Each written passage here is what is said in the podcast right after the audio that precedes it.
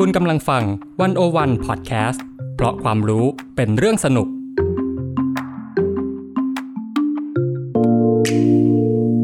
Press Cat เข้าถึงสื่อ เข้าใจสื่อในยุค disruption สื่อจะอยู่รอดไหม จะปรับตัวอย่างไร สุดารัตน์พรมศรีใหม่ คุยทุกเรื่องกับตัวจริงของวงการสื่อมวลชน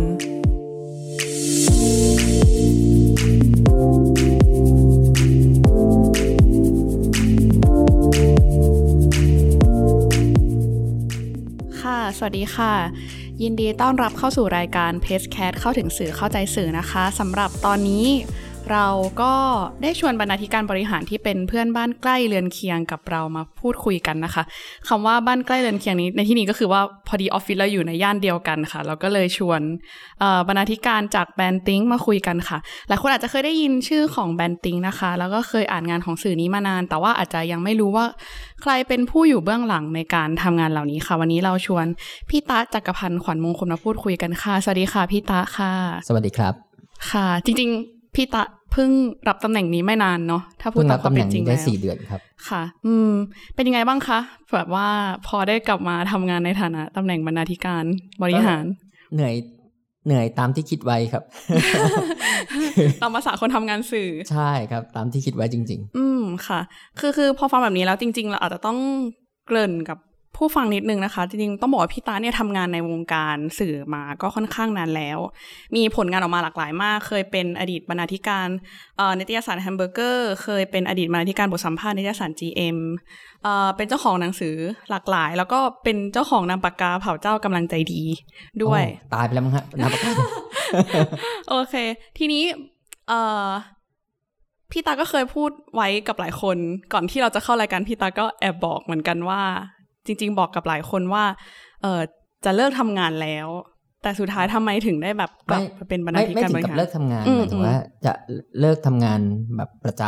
ำครับ เพราะว่าเพราะว่าเอาจริง ๆ หลังๆพอ พอแก่ลงมามากขึ้นนิดหนึ่งอะฮะจะมีจะจะเริ่มมีความแบบ อย่างแรกคือมันเรื่องสุขภาพอะครับสายตาเอ่ยปวดหลังเอ่ยอะไรอย่างเงี้ย แล้วก็แล้วก็พยายามจะ เป็นเรื่องความตั้งใจด้วยรู้สึกว่าเราเราอยากจะทำงานที่ที่ลดลงมาหน่อยอะไรอย่างเงี้ย ประมาณหนึ่งครับ ก็ก็มันกึ่งกึ่งจะพูดเล่นๆมากกว่าว่า เออ คงจะเลิกแล้วว่ะแล้วก็รู้สึกว่าตัวเองไม่ไม่ไม่ไม่ไม่จะเป็นต้องต้องต้องเราแล้วล่ะหมายถึงว่าคนน้องๆรุ่นหลังๆบรรณาธิการรุ่นหลังๆเขาก็เก่งๆกันทั้งนั้นเลยอะไรอย่างเงี้ยเขาก็ เออ ก็ทำกันดีเราก็เป็นออกมาเป็น คนดูดีกว่าอะไรอย่างเงี้ยก็พูดเล่นๆกับเพื่อนๆน้องๆว่าอืมพอละไม่เอาละเดี๋ยวเดี๋ยวคงคงคงทำงานพอพอประมาณหนึ่งอะไรเงี้ย พออยู่ได้อะไรเงี้ยก็พอแล้วอะไรเงี้ยครับก็พูดไม่ทันขัดคำโอเค ก่อนที่เราจะไปลงลึกเรื่องเอ่อที่ทางแบนติ้งจะเป็นยังไง เข้ามาทำงานจะเป็นยังไง จริง ๆ เผื่อคนที่อาจจะยังไม่รู้จักพี่ตะ เนาะก็อยากให้รู้จักพี่ตามากขึ้น จริงๆ อาจจะต้องขอย้อนกลับไปก่อนวันที่เราจะตัดสินใจว่าไม่ทำงานประจำแล้วเนี่ยเอาตั้งแต่ช่วงเริ่มต้นเลยค่ะว่า ย้อนความหลังกันสั้น ๆ ว่าจุดเริ่มต้นในการทำงานสื่อของพี่ตานี่เกิดขึ้นได้ยังไง ไม่รู้ว่าจะสั้นได้หรือเปล่าค่ะจะพยายามไม่สั้นครับ ก็ย้อนไปทำงาน มันเริ่มจากตั้งแต่ฝึกงานแล้วครับ ฝึกงานพี่พี่ฝึกงานปีสองห้าสามเก้าอืมก็ฝึกเป็นกองบรรณาธิการ แมกกาซีนเพลง คือคือยุคนั้นเนี่ยยุคนั้นเนี่ยแมกกาซีนเกี่ยวกับนิตยสารเกี่ยวกับวงการเพลงอะครับ มันค่อนข้างที่จะหลากหลายแล้วมันคือมันมีมันเป็นช่วงยุคทองของวงการแมกกาซีนเพลงแมกกาซีนหนังแมกกาซีนต่างๆจริงๆมียุคทองของแมกกาซีนนั่นแหละมียุคทองของนิตยสาร มันสามารถแตก segment มาเป็นเพลงหนังอะไรเงี้ยได้เยอะแยะเลยแม้กระทั่งแมกกาซีนนิตยสารเพลงเองเนี่ยก็มีตั้งหลายหัวอะไรอย่างเงี้ยครับ ก็ ก็พี่พี่อยู่ในยุคนั้น พี่เป็นนักศึกษาในยุคนั้น แล้วก็สนใจชอบฟังเพลงค่ะอ่าก็เลยก็เลยไปฝึกงานครับที่เป็นกองบรรณาธิการนิตยสารที่ชื่อว่า Generation Terrorist ไม่แน่ใจว่าเคยได้ยินชื่อกันชื่อนี้กันอยู่หรือเปล่าฮะสมัยเขาจะเรียกกันติดปากว่า GT ครับก็ Generation Terrorist ก็ฝึกงานอยู่ได้ได้สามเดือน ก็พอฝึกงานเสร็จก็ก็พี่พี่ซีดนรเศษมัดคงบรรณาธิการนะครับ ก็ก็ชวนให้ทำงานต่อ ก็เลยทำงานต่อได้สักระยะหนึ่งก็ก็นั่นคือการเดินเข้าสู่วงการสื่อมวลชนเต็มตัวครับ หลังจากนั้นก็ทำงานลักษณะนี้เรื่อยมาครับ มีจริงๆเมื่อกี้ GM ที่ที่ที่บอกมันก็คือไปทำเป็นระยะเวลาสั้นๆนะครับ แต่ว่าก็มีที่ที่เป็นที่ยาวนานหน่อยก็เป็นแฮมเบอร์เกอร์นะครับ แล้วก็กระเถิบมาอีกนิดนึง กระโดดมาสิบสิบกว่าปีเลยก็ได้ก็เป็นบรรณาธิการบริหาร Hollywood Reporter Thailand ครับ ก็จนจนเป็นยุค ขาลงของสิ่งพิมพ์ ก็ปิดตัวไปครับ แล้วก็ก็ทำนู่นทำนี่เรื่อยมาครับ เขียนหนังสือตลอดเวลาเป็นเป็นเขียนหนังสือด้วยอันนี้สั้นที่สุดละค่ะ เออพอฟังแล้วเนี่ย แอบสงสัยค่ะว่าเราเริ่มต้นฝึกงานในสื่อก่อนเนาะค่อย ๆ กระเถิบเข้ามา แล้วอะไรในการทำงานสื่อที่ทำให้เราชอบจนถึงขั้น ไม่รู้ว่าเรียกว่าชอบหรือเปล่าหรือตอนนั้นอะไรที่ทำให้รู้สึกว่าโอเคทำอาชีพนี้แหละ เออ อาจจะเป็นเพราะว่านิสัยส่วนตัวพี่เป็นคนไม่ค่อย ไม่ค่อย ไม่ค่อยถามตัวเองเรื่องนั้นนะครับเออไม่ค่อยถามตัวเองเรื่องเรื่องเรื่องตัวเองชอบทำงานสื่อหรือเปล่าอะไรอย่างเงี้ย แต่ว่าก็ก็บังเอิญว่ามาทำมาฝึกงานในแมกกาซีนเพลงเพราะเป็นคนชอบฟังเพลงเท่านั้นเองแล้วก็ได้ฝึกการเขียนฝึกอะไรอย่างเงี้ย มันก็มันก็พอทำได้ พอพอทำได้เราก็ จริง ๆ แล้วเป็นเด็กคิดน้อยมากเลยครับ คือคือเป็นเด็กไร้สาระมากเลยอะคืออยู่ไปวันๆแท้จริงเลยคือเขาให้ทำอะไรมาเราก็ทำไป ให้เขียนเราก็เขียนให้ไปสัมภาษณ์เราก็ไปสัมภาษณ์ ไม่รู้เลยว่าทุกอย่างคืออะไรเราก็เราก็ไม่ได้รู้สึกว่ากลัวหรืออะไร เพราะเราแบบเป็นเด็กคิดน้อยเราเป็นเด็กที่ไม่ค่อยกังวลอะไรตอนเป็นเด็กอะนะก็ทำทำไปแล้วก็โดยโดยโดยลักษณะของของของอาชีพที่พี่ทำทำมามันเป็นลักษณะเนี้ยฮะคือพอทำทำไปแล้วมันก็ เออ มีเห็นคนเห็นว่าเราทำเขาก็ชวนมาทำพอชวนมาทำเราก็คุยกันเรื่องเงินดงเงินเดือนเรื่องเงินของเงื่อนไขเรื่องอะไรอย่างนี้แล้วก็ เออ ก็ไป ใครชวนไปไหนก็ไป ใครชวนไปไหนก็ก็มีที่ไม่ไปเหมือนกัน แต่ว่าแต่ว่าโดยลักษณะคือพี่ไม่ค่อย ไม่ค่อย จะบอกว่าไม่กลัวก็ก็ดูดูดูเก่งกล้าเกินไป ดูอาหารกล้าเกินไป ไม่ใช่ไม่กลัวนะครับ คือ ไม่รู้ว่ามันน่ากลัว เออ ไม่รู้ว่ามันน่ากลัวก็ไปตามไปตามแบบนั้นแหละครับ ไปตามความซื่อซื่อคิดน้อยแบบนั้นนะครับ ก็ก็ทำมาเรื่อยมาจนจนถึงตอนนี้ครับ ชอบไหมยังตอบไม่ได้ แต่ว่าทำอย่างอื่นไม่เป็น เออทำทำทำอย่างอื่นไม่เป็น มันก็น่าจะเป็นความชอบแหละมั้งพอพอทำไปนานๆอะ มันก็คงจะเป็นความชอบไปสักวัน หรือต่อให้มันเป็น ไม่ใช่ความชอบอะ มันก็เป็นสิ่งที่เราทำได้อะ อืมแล้วก็หาเงินเลี้ยงตัวเองอะไรได้ประมาณหนึ่งในแง่ของการ มีชีวิตอยู่อะไรอย่างเงี้ยก็ก็พอแล้วอะไรอืมแล้วตอนนั้นไม่โอเค แม้เราจะเป็นคนที่บอกว่าใช้ชีวิตวันมันมีความฝันหรืออะไรแบบเนี้ย จากการทำงานอะไรแบบนี้ไหมไม่แน่ใจ โอ้โห ความฝันเหรอเอ่อมีความฝันแบบเป็นความฝันร่วมของของเด็กในยุคสมัยอะฮะ ของของวัยรุ่นในยุคนั้นน่ะ คือเราก็ฝันอยากจะเป็นเป็นคนเด่นคนดังคนเท่อะไรอย่างเงี้ยนะ เออมันสมัยนั้นเด็กเด็กเด็กรุ่นพี่มันก็มีอยู่ไม่กี่อย่างอะครับ คือเคยฝันเด็กเด็กฝันอยากเป็นนักฟุตบอลทีมชาติ อืมอืมคือเป็นคนชอบเตะฟุตบอลมากเลย ตั้งแต่เรียนมัธยมละ แล้วเคยเคยแบบ เคยไปไปแบบเพื่อนชวนไปคัดตัว ตอนมอต้นอะไรอย่างเงี้ยก็ก็นึกว่าไปแล้วจะแบบได้อยู่ในสโมสรเลยอะไร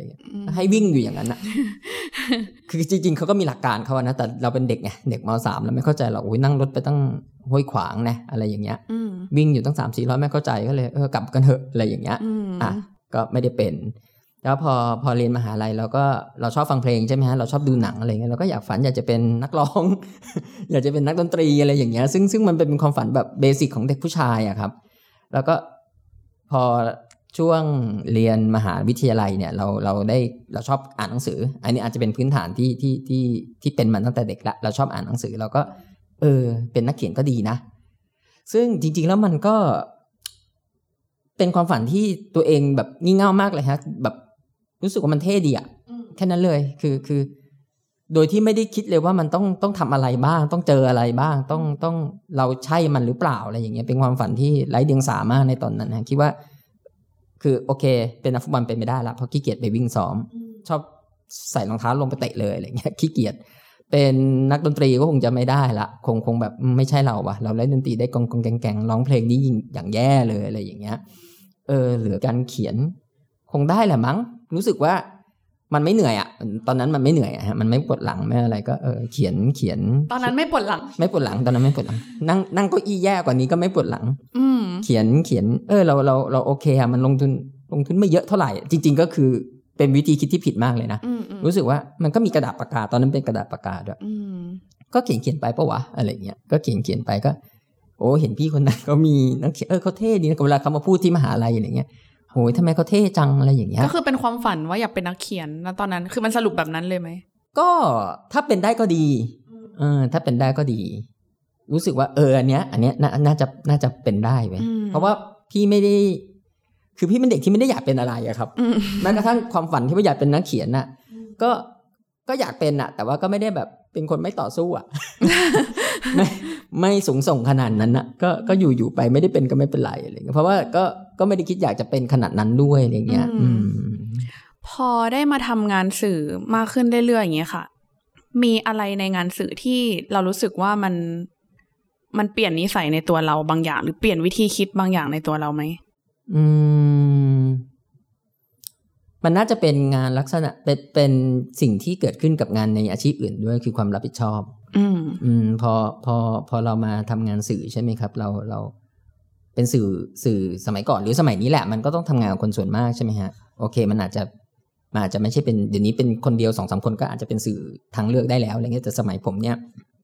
เวลาจะทำอะไรทีเนี่ยมันต้องมีคนเกี่ยวข้องด้วยไปหมดเลย มี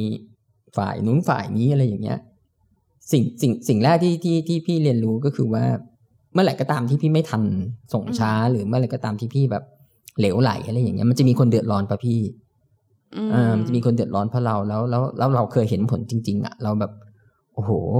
นี่นี่คนตอนนั้นคือเหตุการณ์อะไรคะพอจำได้ไหมก็ไม่ส่งต้นฉบับเพราะว่าอาจจะต้องอธิบายผู้ฟังนะคะก็คือในสมัยก่อนเนาะหมายถึงว่าพอเป็นนิตยสารแล้วมันก็ต้องมีการทำให้ตรงเวลาใช่ให้ทันลงพิมพ์เพราะลงพิมพ์ก็ต้องใช้เวลาในการพิมพ์อีก สมัยปีที่พี่ไปฝึกงานปีสามเก้าอะครับ มันมันมันไม่ได้เขียนต้นฉบับด้วยการ ด้วยการพิมพ์มาในคอมพิวเตอร์ด้วยนะ มันใช้คำว่าเขียนต้นฉบับแบบตามนั้นเลยนะ คือเขียนลงกระดาษ แล้วก็ที่ที่ที่ออฟฟิศเขาจะมีคอมพิวเตอร์อยู่อยู่เครื่องหนึ่ง แล้วก็ก็จะมีพี่คนหนึ่งที่เขาเป็นเป็นเขาเขาเก่งพิมพ์ดีดอะเขาพิมพ์ดีดเก่งมากเพราะฉะนั้นเขาก็จะพิมพ์เร็วมาก นี้เขาก็จะเอาต้นฉบับที่เราเขียนใส่กระดาษมาเนี่ย เราก็จะเขียนมาให้เรียบร้อยเลยตรงไหนคำพงคำผิดหรือหรือพิมพ์ดีดก็ได้ หรือพิมพ์ก็ก็พิมพ์ดีดได้บ้างอะไรอย่างเงี้ยเขาก็จะมาแล้วเขาก็จะพิมพ์ทั้งหมดต้นฉบับทั้งหมด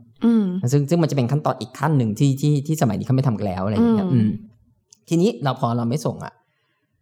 เราก็คิดว่าอืมเดี๋ยวเราไปเที่ยวก่อนเราไปเที่ยวกับเพื่อนไปดูหนังอะไรเงี้ยเดี๋ยวกลับมาค่อยเขียนก็ได้เงี้ยพี่เขานั่งรอเราทั้งคืนเลยแล้ว โดยที่เราไม่รู้เลย แล้วตอนนั้นมันไม่มีการติดต่อได้อะเราไม่มีโทรศัพท์ เราไม่มีก็คือไม่มีก็คือไม่มีอะคือติดต่อไอ้ตะไม่ได้อย่างเงี้ย แล้วเรามารู้ตอนหลังว่าพี่เขานั่งรอเราทั้งคืนอย่างเงี้ยแล้วเราก็แบบเขาก็แบบโกรธเราแล้วเขาก็ เออนั่นคือคือเรารู้สึกผิดมากเลยที่เราไม่รับผิดชอบอะไรอย่างเงี้ยก็ก็คงเป็นเหมือนอาชีพอื่นครับทุกทุกอย่างมันต้องมีความรับผิดชอบ ค่ะ อืม มีอะไรที่ในการทำงานสื่อแล้วเรารู้สึกว่ามันเติมเต็มในชีวิตเราไหมคะเอ่อโดยไม่ได้ตั้งใจครับ คือมันทำให้เราเรียนรู้เยอะมากเลย ไม่ไม่ได้เรียนรู้เรื่องเรื่องเรื่องเรื่องการเป็นเป็น เป็นคนที่มีวินัยหรืออะไรอย่างนี้นะอันนั้นอีกเรื่องหนึ่งแต่เรียนรู้ในสิ่งที่ที่ที่เราไม่เคยรู้มาก่อนอะสิ่งที่การเรียนในระบบมันมันมันมันสอนเราไม่ได้อะมันไม่ได้มีสอนเราเรื่องนี้เวลาเราไปคุยกับคนนั้นคนนี้อะไรอย่างเงี้ย เราก็แบบเออตาคุณไปอ่านหนังสือเล่มนี้สิบางทีเขาก็ให้หนังสือเรามาอ่านอะไรอย่างเงี้ย หรือว่าคุณไป คุณไปดูหนังเรื่องนี้สิคุณไปฟังเพลงเพลงนี้สิคุณไปคุยกับคนคนนี้สิคุณคุณลองคิดในมุมนี้สิอะไรอย่างเงี้ย ซึ่งซึ่ง ตลอดเวลาที่ผ่านมาเราเราเราได้สิ่ง เราได้เรียนรู้จากจากอะไรแบบเนี้ยมากกว่าตำราที่เราเรียน เพราะว่าเราเป็นคนก็ไม่ได้ตั้งใจเรียนอยู่แล้วเป็นคนไม่ตั้งใจอะไรเลยอะไรอย่างเงี้ยมันก็มันก็แบบ คิดว่าคิดว่าเป็นสิ่งที่ตัวเองโชคดีที่ที่ที่ได้เจอเรื่องแบบเนี้ยฮะ มันทำให้เรารู้สึกว่าเปิดโลกเรามากขึ้นเราแบบ โอ้โห ไม่แน่ใจว่าถ้าเกิดเราไปทำงานอาชีพอื่นเนี่ย เราจะก็คงจะเรียนรู้แหละ แต่อาจจะเป็นเรียนรู้ในเรื่องอื่นอะไรอย่างเงี้ยคงคงไม่ได้เรียนรู้ในสิ่งที่เราอยากเรียนรู้อย่างทุกวันเนี้ยได้ได้ได้มีคน อ่าส่งความคิดอะไรบางอย่างมาให้เราแล้วเราไปศึกษาต่อไปอ่านต่ออะไรอย่างเงี้ย ก็ก็ดีครับเป็นกำไรชีวิต อืมอืม ตั้งแต่พี่ตาทำงานมาก็น่าจะคุยกับคนมาเยอะมากแบบ จริงๆ เห็นบทสัมภาษณ์พี่ตาที่พูดคุยกับทั้งคนดัง หมายถึงว่าคนที่มีชื่อเสียงเนาะหลากหลายมาก คนที่ไม่มีชื่อเสียงก็คุยเยอะครับคนที่มีชื่อเสียงก็มีคือคือรู้สึกว่าเออจากที่เข้าไปติดตามผลงานพี่ตาเนี่ยพี่ตาทำหลายอย่าง แล้วก็คุยกับหลายคนครับจริง ๆ อันนี้คือเป็นสิ่งที่อยากรู้ค่ะ คือบทสัมภาษณ์พี่ตาก็มีก็มีความโดดเด่นอยู่เหมือนกัน คุยกับพอคุยกับคนหลากหลาย มีเรื่องหลากหลายเนี่ย ถ้าให้ถามพี่ตาแล้ว ตั้งแต่คุยกับหลาย ๆ คนมาค่ะ รู้สึกว่าเป็นใครที่เรารู้สึกแบบยังคงจำได้จนถึงวันนี้ โห จริง ๆ ก็ตอบยากมากเลยนะฮะ เพราะว่าเพราะว่าเคยเคยมีคนถามอะไรคล้าย ๆ อย่างนี้กัน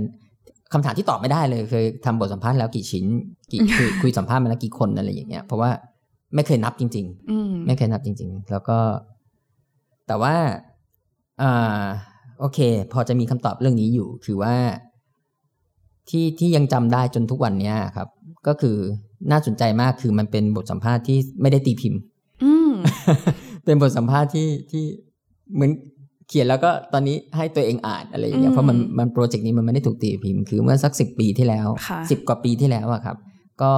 ก็ไปเป็นบรรณาธิการหนังสือเล่มหนึ่ง ทำขึ้นในวาระครบรอบ 80 ปี มหาวิทยาลัยธรรมศาสตร์ค่ะครับก็ก็เป็นบรรณาธิการหนังสือเล่มนั้น โดยโปรเจกต์เนี่ยก็คือจะสัมภาษณ์ผู้ที่เกี่ยวข้องกับมหาวิทยาลัยธรรมศาสตร์นะครับผู้ที่เกี่ยวข้องในทุกแง่มุมครับที่ที่ที่ที่มีประวัติศาสตร์ร่วมกับ มหาวิทยาลัยธรรมศาสตร์เนี่ยแปคนนะครับให้ตรงตามกิมมิคของจำนวนปีครบรอบ 80 ปีนี้หนึ่งในนั้นมีมีคุณหญิงศาสตราจารย์คุณหญิงนงยาวชัยเสรีเป็นอธิการบดีนะครับ แล้วก็เป็นถ้าถ้าผมจำไม่ผิดเนี่ยเหมือนจะเป็นรัฐมนตรีว่าการกระทรวงศึกษาด้วย หรือหรือหรืออธิบดีทบวงมหาวิทยาลัยอะไรสักอย่างเนี่ยครับในขณะนั้นเหรอหลังจากนั้นฮะแต่ว่าสิ่งที่น่าสนใจก็คือว่าคุณหญิงนงยาวชัยเสรีเนี่ย เป็นตอนนี้ท่านก็ยังมีชีวิตอยู่นะฮะอายุแปดสิบกว่าปีละเป็นอธิการช่วงที่อาจารย์ป่วยลีภัยลีภัยจากเหตุการณ์ตุลาตุลาหนึ่งเก้าครับ ก็ลีภัยแล้วก็แล้วก็คุณหญิงนงยาวชัยศรีเนี่ยก็ต้องเป็นอธิการรักษาการแทนทีนี้ ผมก็สัมภาษณ์ไปตามไปตามไปตามเรื่องราวนะครับ ไปตาม topic ที่ที่ที่เราคุยกันไว้ ก็ บังเอิญว่าในช่วงช่วงเวลาที่คุณหญิงนงยาวดำรงตำแหน่งอธิการบดีช่วงช่วงต่อจากอาจารย์ป่วยครับ ก็มันมีเหตุการณ์ทางการเมืองในตอนนั้นนะเนาะแล้วมันก็แบบมันเป็นเรื่องเล่าที่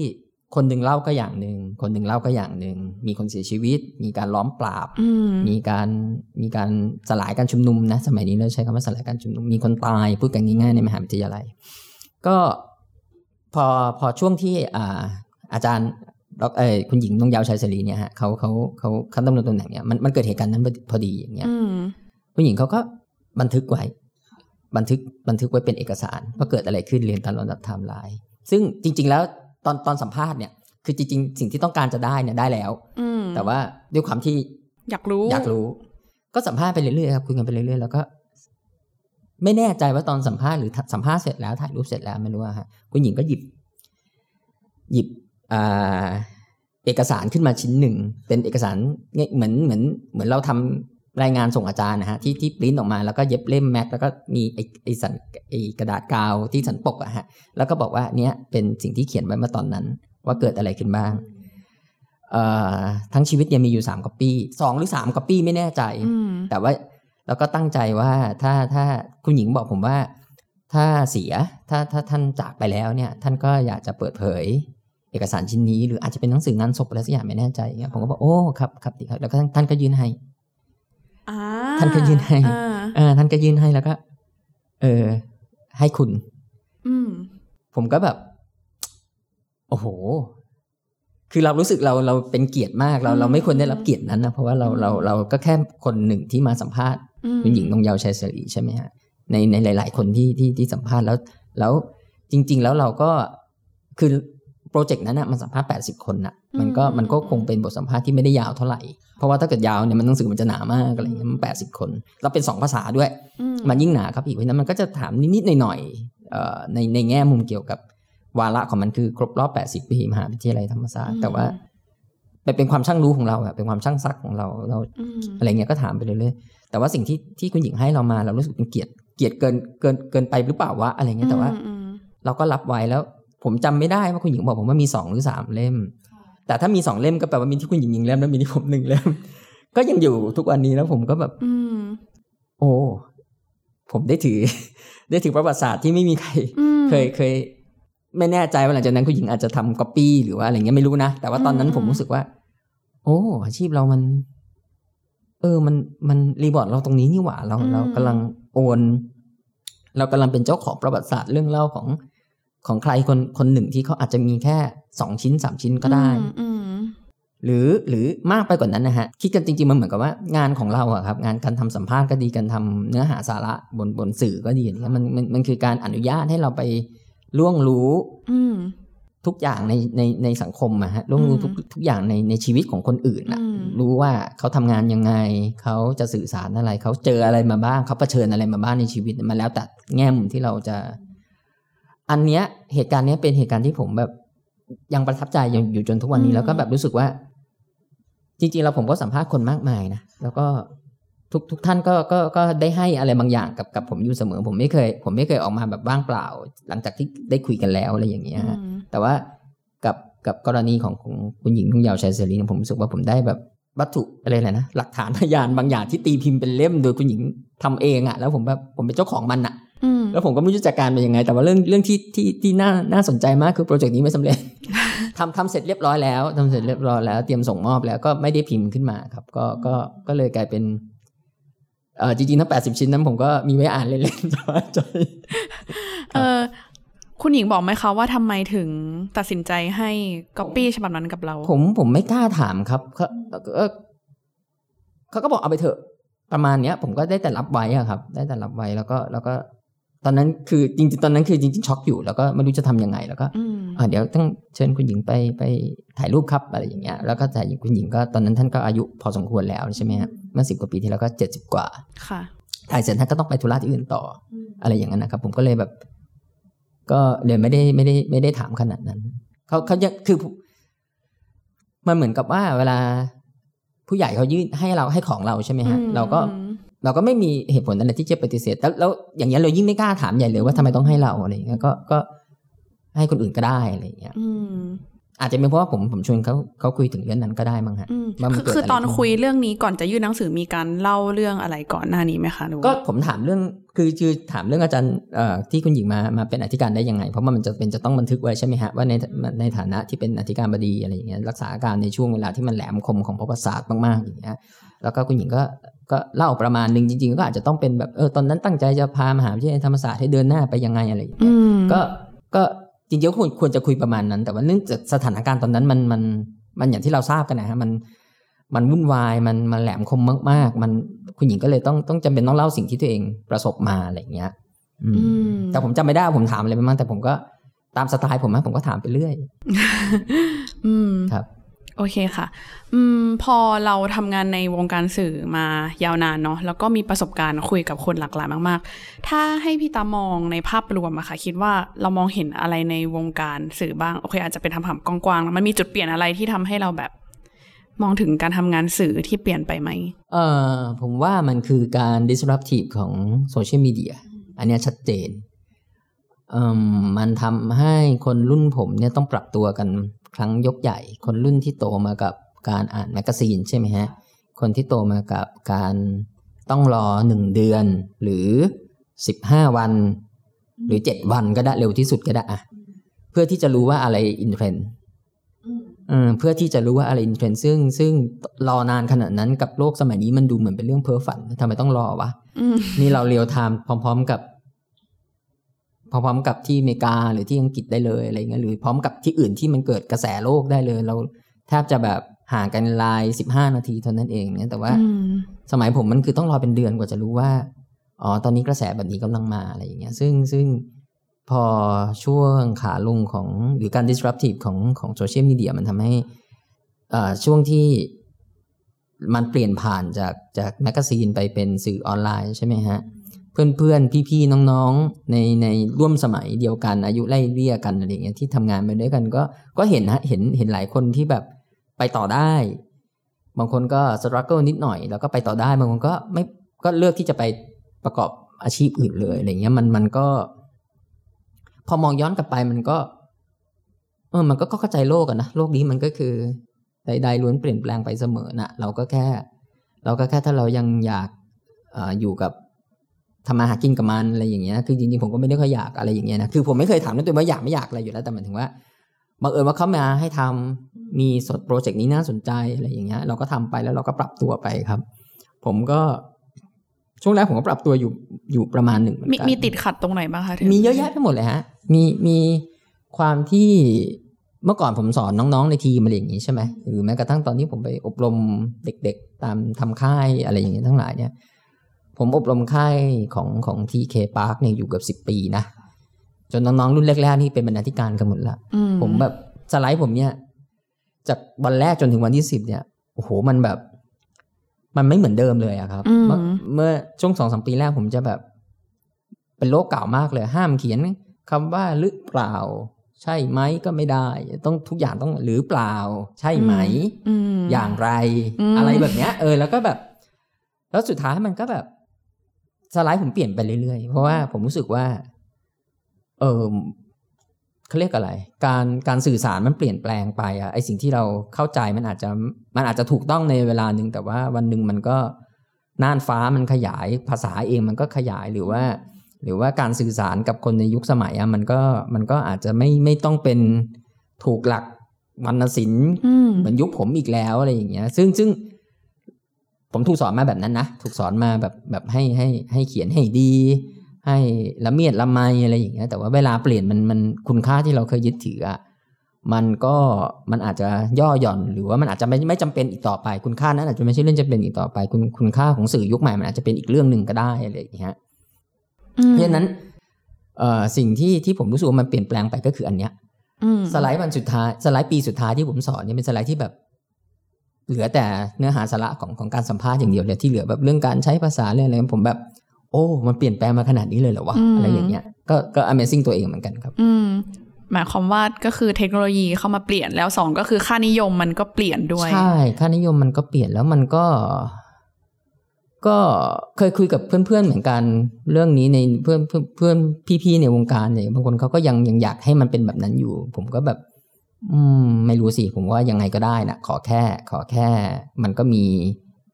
หลักการบางอย่างอยู่ที่มันอาจจะบิดเบือนไม่ได้อะไรเงี้ย แต่ว่าหลักการบางอย่างมันก็ต้องหมุนเปลี่ยนไปตาม ไปตามสังคมอะครับ ไปตามสภาพแวดล้อมที่มันเกิดขึ้นอยู่ เราเรา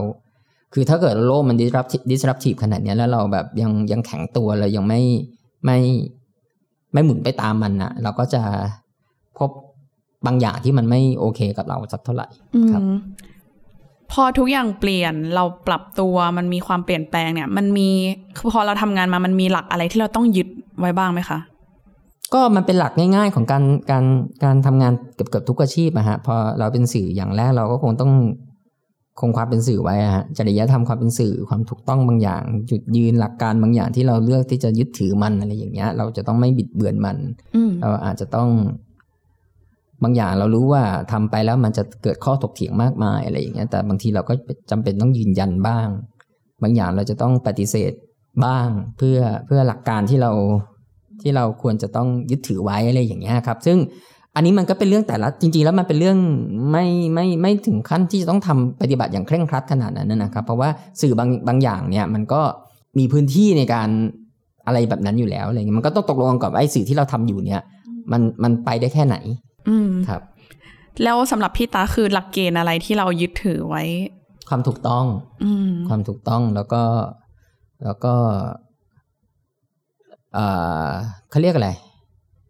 โซเชียลคอนเชียสครับ คือคือความความสำนึกของสังคมมันเปลี่ยนนะฮะสำนึกของสังคมมันเปลี่ยนเราก็อาจจะต้องหมุนไปตามสำนึกทางสังคมอะไรบ้างคะเช่นที่เรารู้สึกการการลาเบลต่างๆ ว่าใครเป็นใคร การทัศนคติบางอย่างที่ไม่โอเค การทัศนคติบูลลี่ต่าง ๆ อะไรอย่างเงี้ย ซึ่งซึ่งมันยากสำหรับคนแก่อย่างผมนะ เพราะผมอะคนรุ่นผมอะคน Gen X อะมันโตมากับอะไรแบบนี้อะเออมันรู้สึกว่าเป็นเรื่องแบบ โอเค รับได้ เพราะเราก็มาทั้งโตมาแบบนี้อะไรอย่างเงี้ยแต่ว่า พอพอสังคมมันเปลี่ยนนะครับ ผู้อ่านมันเปลี่ยน แล้วก็คนผู้อ่านในยุคนี้ฉลาด ฉลาดทุกคนเลยหมายถึงว่าเก่งกันทุกคนเลยฮะเก่งเก่งกว่าเราอีกมั้งอะไรอย่างเงี้ยเพราะนั้นเราจะปล่อยคอนเทนต์ที่มันไม่โอเคแบบนั้นออกไป ก็ค่อนค่อนข้าง ค่อนข้างไม่น่าจะดีอะครับ อืมก็ก็เรื่องความถูกต้องเรื่องเรื่อง social conscious ต่างๆ ที่ต้องถูกต้องอะฮะแล้วก็แล้วก็จริยธรรมของของของสื่อบางอย่าง ที่ที่เราจะต้องยึดถือไว้ซึ่งก็คงเหมือนสื่อทุก ๆ สื่อครับ อืมที่ต้องมีจริยธรรมของตัวเองจรรยาบรรณของวิชาชีพอะไรอย่างเงี้ย สนใจ social conscious ค่ะ คือหมายความว่า พอค่านิยมหรือวิธีคิดของคนในสังคมเปลี่ยน หมายความว่าสื่อคือสำหรับพิตาสื่อมันก็ต้องปรับตัวไปกับสังคมด้วยใช่ไหม สื่อต้องปรับตัวไปกับสังคมอยู่แล้วครับ เพราะว่าเพราะว่าต่อให้สื่อไม่คิดจะปรับตัวไปกับสังคมอะครับ พอพอสื่อที่เลือกที่จะไม่ปรับตัวไปกับสังคมเนี่ย สื่อนั้นก็จะตายไปเอง สื่อนั้นก็จะหายไปจาก awareness ของของของสังคมไปเอง เพราะว่าสังคมมันเปลี่ยนสื่อมันต้องอยู่กับสังคมฮะสื่อมันก็ต้องไม่มากก็น้อยมันก็จะต้องอรับใช้อะไรบางอย่าง ต่อให้เป็นเรื่องที่ไร้สาระที่สุดนะฮะมันก็ต้องรับใช้อะไรบางอย่างกับสังคมเพราะฉะนั้นสื่อที่มันไม่สอดคล้องไปกับสังคมเดี๋ยวเดี๋ยวมันก็เห็นเอง ซึ่งซึ่งจริงๆเราก็คงจะเห็นจากหลายๆ สื่อเหมือนกันที่มันอาจจะไม่สอดคล้องกับสังคม แล้วมันก็สุดท้ายมันก็จะอยู่ยากครับ อื สำหรับพี่ตาคิดว่าเงื่อนไขอะไรที่จะทำให้ ที่ทำให้เรารู้สึกว่าเราต้องปรับตัวให้เข้ากับสังคมได้ คือหมายความว่า อย่างพี่ตาบอกว่ามันก็เป็นเรื่องยากเหมือนกันนะ ถ้าคนรุ่นพี่ตาต้องมาทำความเข้าใจบางเรื่องที่มันอาจจะใหม่ คือมันมันนอกเหนือจากสิ่งที่เราเคยรับรู้มา อย่างเงี้ยสำหรับพี่ตามีวิธีการยังไงบ้างคะที่คุยกับเด็กครับ อืมคุยกับเด็ก คุยกับเด็ก คุยกับน้องๆให้มันให้มันเล่าให้เราฟังว่า ว่าตอนเนี้ย เป็นยังไงกันแล้ว ผมถามน้องๆประจำครับว่าไอ้คำนี้แปลว่าอะไร เช่นอะไรคะเช่น เนี่ย ผมถามว่าไม่ใหญ่งานไม่ใหญ่แน่นวิไม่ใหญ่แน่นวิเออผมก็แบบเออมันมาจากไหนวะเออ ผมผมถามเมื่อสักอาทิตย์ที่แล้วผมถามว่าไอ้สองอาทิตย์ที่แล้วผมถามน้องนิทีมที่แบรนด์ติงว่าไอ้ตัวตึงเนี่ย มันหมายความว่าอะไรเออ เออมันหมายความว่าอะไร อย่างเอาเลยครับอาจารย์อย่างเงี้ย เออ ไอเนี้ยผมอันเนี้ยผมผมแล้วผมก็ไปรุ่นทำทรงเนี่ยผมถามน้องเลยผมจำได้ว่าผมผมถามว่าไอ้วัยรุ่นทำทรงเนี่ยคำเนี้ย อืมันแปลว่าอะไร มันใช้ในมินนิ่งไหน คือผมผมสนใจเรื่องเรื่องภาษาของยุคสมัยมากๆ แล้วผมอยากเข้าใจมัน แต่ไม่ได้อยากใช้นะ เมื่อมันตัวเองไม่ไม่พูดอยู่แล้ว ตัวเองตัวเองก็พูดแบบที่เราจะพูดนะครับ แบบที่เราพูดมาโดยตลอดเนี้ย แต่ว่าผมรู้สึกว่าไอ้แบบเนี้ยผมผมสนุกกับมันแล้วผมรู้สึกว่า เออ มันมันควรจะต้อง ถูกใช้อย่างน้อยสุดมันเป็นภาษาที่บันทึกไว้ในในในในสมัยอะครับเหมือนสมัยผมอย่างเงี้ยมันก็มีคำว่าจ้าบใช่ไหมเออมันก็เหมือนกันอะไรอย่างเงี้ยเมื่อก่อนทุกอย่างก็ต้องมีคำว่าจ้าบอยู่ในเดี๋ยวนี้ก็มีคำว่าจึ้งอะไรอย่างงี้ใช่ไหมเออประมาณนั้นแหละครับที่นี้บางคำเนี่ยผมเข้าใจได้ไม่ยากอย่างเช่นคำว่าปังอย่างเงี้ยเออผมอ๋อมันคงจะหมายถึงสิ่งดังปังที่มันหมายถึงอะไรที่มันแบบคิดมากๆอย่างนี้ใช่ไหมแต่ไอ้วัยรุ่นทำทรงเนี่ยเป็นแบบทรงอะไรวะ ตัดผมเหรอหรือหรืออะไรวะผมแบบผมถามน้องนานมากว่าไหนเนี่ยอธิบายเซนส์ของคำว่าวัยรุ่นทำทรงให้พี่ฟังหน่อยพี่อยากเข้าใจอะไรอย่างเงี้ยแต่ผมพอเข้าใจแล้วอันนี้มึงใช้ได้เลย อืม อันนี้เป็นคือไม่แน่ใจว่ามันเหมารวมไปเลยอาจจะเป็นการเหมารวมเกินไปแต่ว่าอยากอันอันนี้สงสัยว่า พอมันมีความเปลี่ยนแปลงแบบเนี้ย แล้วบางทีคนรุ่นหนึ่งอาจจะตามไม่ทันคนอีกรุ่นหนึ่งเลยเป็นเหตุผลที่คนทำงานสื่อเลือกที่จะแบบพอถึงจุดหนึ่งก็ไม่ทำ สื่อแล้วหรือเปล่า เพราะมันมันเลยจุดยุคที่ตัวเองสนใจมาแล้ว มันเป็นยุคใหม่แล้ว เป็นไปได้ครับเป็นไปได้ อาจจะเป็นเป็นไปได้สำหรับสำหรับบางคนนะ แต่ว่าแต่ว่าผมผม ไม่รู้ไม่รู้เป็นเพราะอะไร ผมผมยังอยู่ในยังอยู่ในเขาเรียกอะไร ยังอยู่ใน social movement อยู่เขาสนใจอะไร ผมยังพอรู้เรื่องบ้าง ดู Facebook ดู IG Twitter อาจจะเร็วเกินไป ใช้อยู่เหมือนกันแต่ว่าใช้น้อยมากเมื่อเทียบกับ 3 อันนี้อะไรเงี้ยเพราะทวิตเตอร์อาจจะเร็วเกินไปสำหรับชีวิตของผมอะไรอย่างเงี้ยแต่ก็ติดตามอยู่ครับ คือถ้าไม่ติดตามเนี่ยก็ติดตามจากน้องๆชอบคุยกับน้อง ในทีมว่าเออตอนนี้เขามีอะไรกันอะไรเงี้ยเออแล้วก็ แล้วก็อาจจะเป็นโชคตัวเองโชคดีที่ที่ที่ยังตามตามหลังไม่ไม่ไม่ช้ามาก ยังตามได้อยู่แล้วก็ยังพอยังพอ ยังพอแยกได้ว่าต่อให้เราไม่เข้าใจแต่เราเข้าใจแต่เรายังพอแยกได้ว่าไอ้ไอ้มีนิ่งประมาณนี้มูดประมาณเนี้ยมันกำลังพูดถึงอะไรอยู่อะไรเงี้ยยังยังไม่ยังไม่ถึงขั้นตกขบวนขนาดนั้น อืแต่นี่ไม่ใช่เหตุผลที่ตอนแรกเราอยากเราออกจากการทำงานประจำเนาะอ๋อไม่ไม่ไม่ใช่เหตุผลเลยครับ เหตุผลคือคือเราเคยคิดว่าเราแบบ อืมก็น่าจะพอแล้วล่ะ น่าจะแบบ น่าจะแบบทำงาน ความอิ่มตัวนั้นมันคืออะไรอะคะ ความอิ่มตัวนั้นมันคืออะไร คือคือมันมีอีก part หนึ่งที่ผมไปเป็นผมเป็นเขาเรียกอะไรเป็น group head creative group head ของของของบริษัทที่ทำทำ media ใช่ไหมฮะ แต่ว่า media ที่ผมรับผิดชอบเป็น printing หมดเลย มันก็ยังเป็นเป็นฝ่ายหนังสือหมดเลยใช่ไหมฮะ ทีนี้ไปเจอลูกค้า ก็พอสู้กับลูกค้าบ่อยๆบ่อย ๆ มันหมดแรงนะแล้วเราเราแบบเราเป็นคนแบบเราเป็นคนแบบ บางทีเราก็ดื้อ อะเออบางทีไม่ใช่บางทีอะส่วนใหญ่เราจะดื้ออะไรอย่างเงี้ยเราก็จะแบบไปฟาดฟันกับเขาอะไรเงี้ยมันทำให้เราหมดแรงก็อย่างงานธรรมศาสตร์นี่ก็เป็นงานลูกค้าเออมหาวิทยาลัยธรรมศาสตร์จ้างอะไรอย่างเงี้ยครับ อืม อืม ก็ก็พอพอมาทำสิ่งพิมพ์ที่ที่ที่มีคนจ้างอย่างเงี้ย มันก็ทำให้เราต้องต้องไปฟาดฟันเข้าสู่เข้าสู่กระบวนการฟาดฟันต่อต่อสู้กันเพื่อเพื่อให้ได้งานที่ดีที่สุดอะไรอย่างเงี้ย มันก็เลยแต่มันก็เป็นเป็นงานที่สนุกนะครับมองย้อนกลับไป มันก็เลยทำให้ เออ เหนื่อยเนาะอยากทำอะไรดีนะนั่งทำงานแหละทำงานทำงานแต่ว่าก็ก็ไม่ต้องหามลุ่งหามค่ำแล้วอะไรอย่างเงี้ยต่อให้เราหามลุ่งหามค่ำเราก็หามไม่ไหวหรอก ถึงเวลาเดี๋ยวนี้สี่ห้าทุ่มเราก็จะจะไม่ไหวแล้ว เราก็ง่วงนอนแล้วอะไรอย่างเงี้ยฮะมันก็เลยคิดเอองั้นก็ไม่ต้องเป็นต้องทำงานประจำก็ได้นี่นะเราเองก็พอมีคอนเนคชันอยู่บ้างก็เลยคิดว่าตอนนั้น เมื่อสักปีที่แล้วฮะก็คิดว่า จริง ๆทำอย่างนี้มาหลายปีแล้ว แต่ว่าเรายังไม่เคยทำเป็นเรื่องเป็นราวแต่ว่า แต่ว่าพอปีที่แล้วเราก็คิดว่าคงคงไม่ต้องทำแล้วละงานประจำอะไรเงี้ยไม่ต้องหาละ อืม เราก็ได้เปิดบริษัท เปิดบริษัทตัวเองเพื่อเพื่อรับงานนี่แหละครับ ก็ยังเจอกับลูกค้าอยู่แต่ว่า คราวนี้เราแบบ คือแบบมันจัดการตัวเองจัดการตัวเองได้มากขึ้นได้มากขึ้นเราพอจะประเมินรายได้ มีลูกค้าอยู่บ้าง พออยู่ได้อะไรอย่างเงี้ยก็ก็เลยเปิดบริษัทตัวเองขึ้นมาปีที่แล้วค่ะ แล้วอะไรทำให้ตัดสินใจรับการเป็นบรรณาธิการบริหาร BrandThink อีกที่สี่เดือนที่แล้ว คืออย่างนี้ BrandThink เนี่ยผมก็อ่านนะ ผมก็ติดตาม BrandThink มาตลอดแล้วผมก็ชอบชอบความเนิร์ดบางอย่างที่ที่ที่ที่ BrandThink มีชอบความช่างคิด ชอบความชอบความ creative idea บางอย่างที่ BrandThink มีแล้วแล้ว ก็มาสักสี่ห้าเดือนที่แล้วมีอยู่มีกำลังนอนอยู่ จริงๆ นอนเล่นเลย นอนเลย นอนนอนกลางวันอายเหมือนกัน นอนกลางวันอยู่ที่บ้านแล้วก็ เอ๋นิ้วกลมอะฮะอ่า เอ๋โทรมา เอ้ยไม่ได้เอ๋โทรมาเอ๋ message มาว่าพี่ตะครับขอเบอร์หน่อย ก็เอ๊ะเอ๋จะขอเบอร์กูไปทำไมวะอะไรเงี้ยเพราะว่าผมก็คุยกับเอ๋อยู่เป็นระยะอะไรอย่างเงี้ยแต่ใน Facebook ในอะไรเงี้ยแชทอะไรเงี้ยก็ให้เบอร์เอ๋ไป โดยที่ไม่ได้ถามด้วยนะแล้วก็บอกว่าแล้วเอ๋ก็บอกมีคนอยากร่วมงานด้วยครับก็เออก็โอเคครับเออเอเป็นยังไงสบายดีไหมไปคุยเรื่องอื่นแทนอะไรเงี้ยก็ก็คุยกันไป ให้เบอร์ไปหลังจากนั้นสักพักก็ ก็จะน่าสักสองวันมั้งฮะสักสองวันจำได้ว่าวันศุกร์อะเพราะว่าผมคุยกับเอน่าจะวันพุธอะไรอย่างเงี้ยให้เบอร์ไปวันพุธวันศุกร์ผมก็นอนกับมันอยู่เหมือนกัน ไปวิ่งไปวิ่งมาแล้ววิ่งเสร็จไปวิ่งมาแล้วก็วิ่งกลับมาบ้านก็พักอยู่อะไรเงี้ยก็มีโทรศัพท์โทรมาว่าว่าว่าคุณรักคุณรักที่เขาเป็น MD ของ BrandThink อะฮะก็ให้คนโทรมาว่าอยากอยากอยากคุยผมก็ถามว่าเมื่อไหร่เขาบอกถ้าตอนนี้เลยก็สะดวกอยู่ที่ไหนผมก็บอกว่าผมอยู่บ้านผมอยู่อารีสี่อ้าออฟฟิศก็อยู่อารีห้า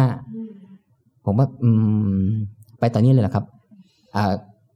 ฝ่าย HR ฮะน้องที่ก็เป็นผู้หญิงเขาว่าถ้ามาตอนนี้ได้ก็ดีครับพอดีตัวคุณรัก MD อะฮะเขาเขาเขาอยู่พอดีอะไรเงี้ยผมก็แบบเออผมเพิ่งไปวิ่งมาอยู่ในชุด อยู่ชุดเสื้อบอลกางเกงบอลอยู่ในชุดที่ไม่น่าจะไปสมัครงานอะไรได้ อ๋อไม่เป็นไรค่ะไม่ซีเรียสมาเลยโอเค ถ้าอย่างก็คือใส่ชุดนั้นก็ไปใส่ชุดบอลก็นั่งมอเตอร์ไซค์บินไปฮะเออนั่งมอเตอร์ไซค์บินไปเพราะเดินไม่ไหวแล้วไปวิ่งมาปวดขา ก็ไปคุยฮะแล้วก็ ได้ได้คุยแล้วก็เขาก็รักใหญ่ใจความคือเขาอยากรู้จักเรา แต่เขาก็รู้จักเรามาจากการจากรู้จักเราอาจจะรู้จักเรามาอยู่บ้างแล้ว ประกอบกับเอก็อาจจะช่วยเล่าให้ฟังเขาอาจจะไปลองหาข้อมูลเรามาบ้างอะไรเงี้ยก็เห็นว่าสิ่งที่เราทำอะไรเงี้ยเราก็แค่ แค่จริง ๆ ไปวันนั้นผมยังไม่ได้คิดอะไรเลยนะ เพราะว่ามันมันมันเร็วเกินเร็วกว่าเกินกว่าที่จะคิดอะไรก็โอเค บอกให้ไปก็ไป คิดแค่ว่าไปชุดบอลเลยเหรอวะกู ก็ไปชุดบอลรองเท้าแตะเออก็ไปแล้วก็ ก็คุยกันครับคุยกันแล้วก็แล้วก็เออเขาก็ถามผมอยากทำอะไรในนั้น ผมก็เอ๊ะไม่ได้คิดมาก่อนเลยอะไรเงี้ยแต่ว่ามันก็ก็ตอบไปอย่างที่คิดนะฮะว่าถ้าได้ทำก็อยากทำอะไรเลยพอพอเราเล่าเล่าให้ฟังว่าเราอยากจะทำอะไรอะไรอย่างเงี้ยอืมหรือว่าเราเห็นว่าแบรนด์ติ้งมันควรจะไปยังไงอะไรในความคิดเราเขาก็แบบหลังจากนั้นสองวันเขาก็ อืมอืมหลังจากนั้นก็โอเคสวยละอืมก็สวยแล้วในที่นี้หมายสวยแล้วหมายถึงว่าหมายถึงว่า ชิมหายแล้วเขาเขาเขาโอเคกับเราทั้งหมดในแผนแผนที่เราอยากทำไม่ใช่ไม่ใช่แผนนะตอนยังไม่ใช่แผนด้วยซ้ำมันเหมือนเป็นวิสัยทัศน์อะว่าวิชั่นของผมคืออะไรผมผมมองมันยังไงอะไรอย่างเงี้ยก็ก็ประกอบกับเงื่อนไขต่างๆ คือ คือผมเนี่ยจะเลิกทำงานเพราะข้อที่หนึ่งผมเกียดขับรถผมเบื่อการขับรถมาก ผมเบื่อการต้องตื่นแต่เช้าแล้วแบบ ไปฝ่าฟันการจราจรเออมันมันเราแรงน้อยแล้วเราแก่แล้วเงี้ยเราเราเราแก่แล้วจริง ๆ เราทนไม่ไหวหรอก เราอยากเสียเวลาตรงนี้ให้น้อยที่สุดค่ะ ทีนี้เราก็พูดว่าเออถ้าทำงานนะทำงานใกล้บ้านเลยอืมพอพอแบรนด์ติ้งชวนแบรนด์ติ้งชวนทำงานนี่คือแบบไม่รู้จะปฏิเสธยังไง เพราะว่ามันเข้าเงื่อนไขหมดเลยแฟนก็บอกว่านี่ไงทำงานใกล้บ้าน ใกล้กว่านี้มึงไม่มีอีกแล้วล่ะใกล้ในระดับขี่จักรยานไปได้บางวันผมก็ขี่จักรยานไปเออครับ ก็โอเค โอเค ก็ได้แล้วก็เขาก็ชอบในวิสัยทัศน์ เชื่อในวิสัยทัศน์ที่เราที่เราที่เรามีอะไรอย่างเงี้ย ก็ก็ก็ไม่ได้จะปฏิเสธยังไงครับอืมอืมอืมออกแบบการทำงานเองได้อะไรอย่างเงี้ยอืมอืมอืมพอมันกลับมาทำงานในฐานะแบบผู้บริหารกองครั้งนี้ค่ะ มันมันมีความแตกต่างจากสิ่งที่เราเคยทำมายังไงบ้าง หรือว่ามันมีช่วงที่แบบเว้นช่วงไปแล้วมันต้องมีการปรับตัวอะไรอย่างนี้ไหมก็คงมีเรื่องธรรมชาติ เออเขาเรียกอะไรฮะ วัฒนธรรมการทำงานขององค์กรนะฮะที่เราจะต้องปรับตัว แต่ว่าจริงๆแล้วเราปรับตัวน้อยมากเลยฮะเพราะว่าเราเราพยายามจะไปจะไปสร้างวัฒนธรรมในแบบที่เราแบบแบบที่เราคิดว่ามันควรจะเป็นประมาณหนึ่งด้วยเหมือนกันอะไรอย่างเงี้ย อืมก็ปรับตัวไม่เยอะครับ เพราะว่าเอ่ออาจจะโชคดีที่เราติดตาม BrandThink อยู่แล้วอืมเราเราเห็นว่าเนี่ยจะเห็นจากฐานะผู้ผู้อ่านคนนอก outside in inside out อะไรอย่างเงี้ย มันก็เลยทำให้เราพอพอรู้ได้ว่า โชคดีมาก ๆ ที่ที่นอกจากนอกจากนอกจากตัวผู้บริหารแล้วอะเขาเขาจะ โอเคกับวิสัยทัศน์ของเราแล้วเนี่ยเมื่อไปเจอน้องๆในทีมอะฮะก็ค้นพบว่าเออ น้องมันก็มีวิสัยทัศน์เดียวกับเราอืมมันก็น้องมันก็คิดว่า มันคือสิ่งที่ BrandThink ควรจะเป็นในอนาคตหรือเปล่าอะไรอย่างเงี้ย ก็ไม่รู้ลองดูกันฮะอืมพอเล่าได้ไหมคะว่าวิสัยทัศน์นั้นมันคืออะไร มันมันเป็นการเรามอง BrandThink ยังไง แล้วเราจริงๆอยากวางใช้ทิศทางยังไง ใช้คำว่าวิสัยทัศน์มันก็ดูใหญ่โตอะอืฮะมแต่ว่ามันก็มันก็ vision นะไม่รู้จะแปลว่าอะไรอืมอ่า มันก็แค่ผมคิดว่าตอนนั้นก่อนที่ก่อนที่ผมผมจะมามาเป็นบรรณาธิการบริหารใช่ไหมฮะ BrandThink มันก็เป็น content content base ที่ที่ที่พูดถึงองค์ความรู้บางอย่าง มีความเนิร์ดความ geek บางอย่างใช่ไหมฮะองค์ความรู้บางอย่างที่ที่มันอยู่ในmedia อื่น ๆ หรืออยู่ใน textbook หรืออะไรอย่างเงี้ยมันมันยังขาดความเชื่อมโยงกับสังคมที่มันที่มันอยู่ ยังขาดความเชื่อมโยงกับสังคมที่ที่ที่ตัวผู้อ่านตัวผู้เขียนตัวการทำคอนเทนต์เองเนี่ย เดินเหินอยู่ใช้ชีวิตอยู่จริง ๆ ผมแค่เติมตรงนี้อืมจริง ๆ แล้วผมผมก็พูดชัดเจนแล้วว่าจริงๆผมเติมความเป็น local ให้กับ BrandThink เท่านั้นเลย เพราะว่าอื่นๆเนี่ยน้องๆทำได้ดีแล้วในในคอนเทนต์อื่น content pillar ต่าง ๆ ผมเติม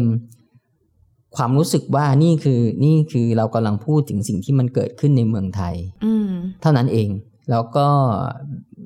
อ่าแยก